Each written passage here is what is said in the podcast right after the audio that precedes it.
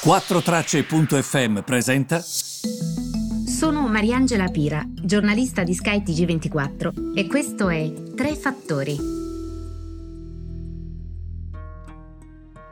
Tre fattori del 18 maggio. Eh, i listini stanno vivendo una seconda giovinezza, eh? Sono tutti belli pimpanti perché prevedono queste riaperture e ehm, capiscono che comunque riapertura significa anche ripresa dell'economia.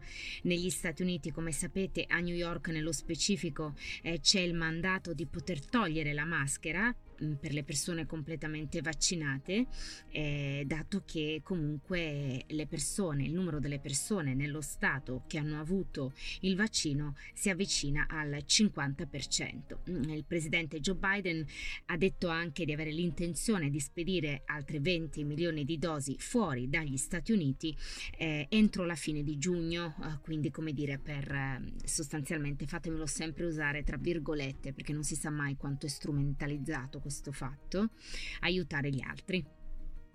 L'Italia, come sapete, eh, uscirà dal coprifuoco, anche se il coprifuoco era ben altro, però mh, mm, usiamo in questo caso il termine, e, ehm, mh, e quindi eh, ovviamente le riaperture anche qui porteranno una spinta alla nostra economia. Direi che i mercati stanno assolutamente um, beneficiando di questa situazione e non c'è dubbio relativamente a ciò. C'è un'altra questione che però ehm, è protagonista oggi eh, sui quotidiani finanziari e riguarda Michael Burry. Voi lo ricordate il film The Big Short, eh, scritto The eh, come l'articolo Big Short come eh, basso, S-H-O-R-T.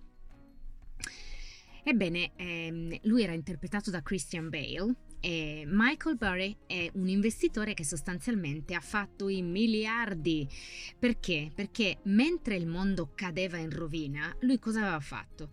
Aveva scommesso contro i titoli garantiti dalle ipoteche e quindi durante la crisi finanziaria e quindi eh, questi eh, titoli garantiti da ipoteche erano ovviamente spazzatura, lui ci aveva scommesso contro e quindi ovviamente ha guadagnato un sacco di soldi.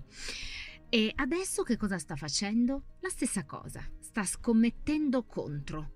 Quindi tu che cosa fai? Scommetti sul fatto che un titolo perderà. Se il titolo perde, guadagni quanto hai scommesso, se non di più, perché poi c'è l'effetto moltiplicatore degli algoritmi.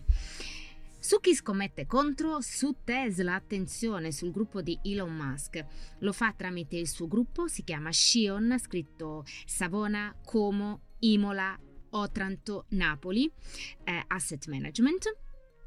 E, e, non è eh, appunto il primo, ehm, il primo, investimento contro il produttore di veicoli elettrici ehm, eh, questo um, e arriva dopo, dopo altre volte insomma che questo è successo certo che però questo investimento adesso è importante contro Tesla. Perché? Perché arriva in una settimana in cui Elon Musk, l'amministratore delegato o quello che lui ama dire Techno King di Tesla, ehm, ha twittato sul Bitcoin, ha portato a un calo della criptovaluta, ha in particolare creato dei problemi a Wall Street ehm, per la criptovaluta stessa. Eh, le azioni di Tesla sono calate di circa il 35% dai massimi di gennaio, un declino che ha portato Musk a scendere nel ruolo, diciamo, di persona più ricca del pianeta al terzo posto.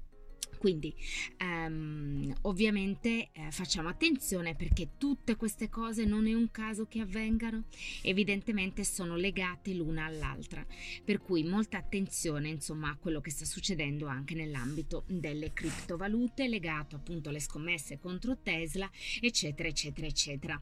Attenzione eh, perché su questo poi io tornerò. Mi piacerebbe anche fare un approfondimento su quanto davvero mangiano dal punto di vista energetico perché non possiamo tralasciare tralasciare questo aspetto importante. E poi il terzo punto dei fattori di oggi, il terzo fattore.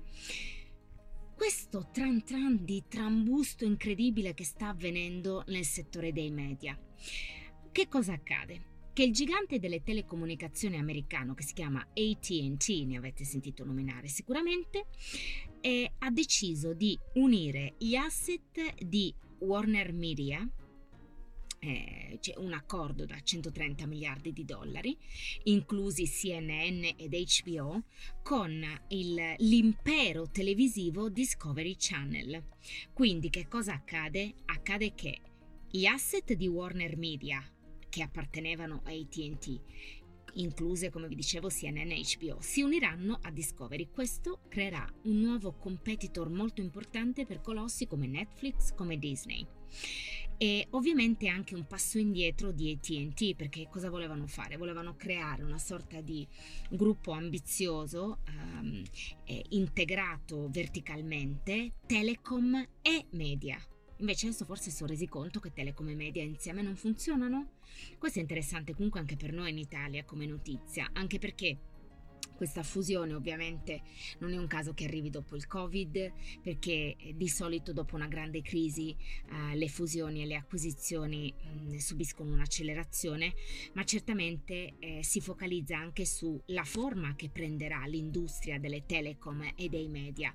Per esempio, Amazon spenderebbe 9 miliardi per acquistare la casa cinematografica produttrice dei film di James Bond, ma anche di tantissime altre cose perché sono storici, sono iconici MGM, ovvero Metro Goldwyn Mayers.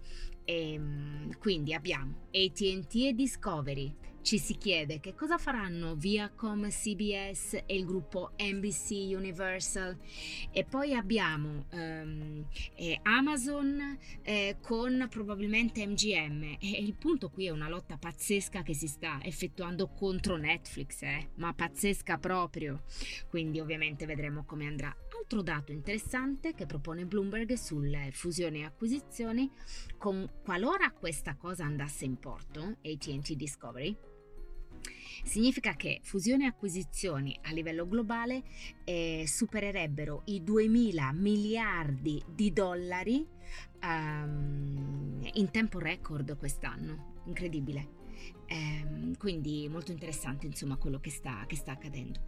E, um, vi ringrazio per avermi seguita e vi ritrovo domani.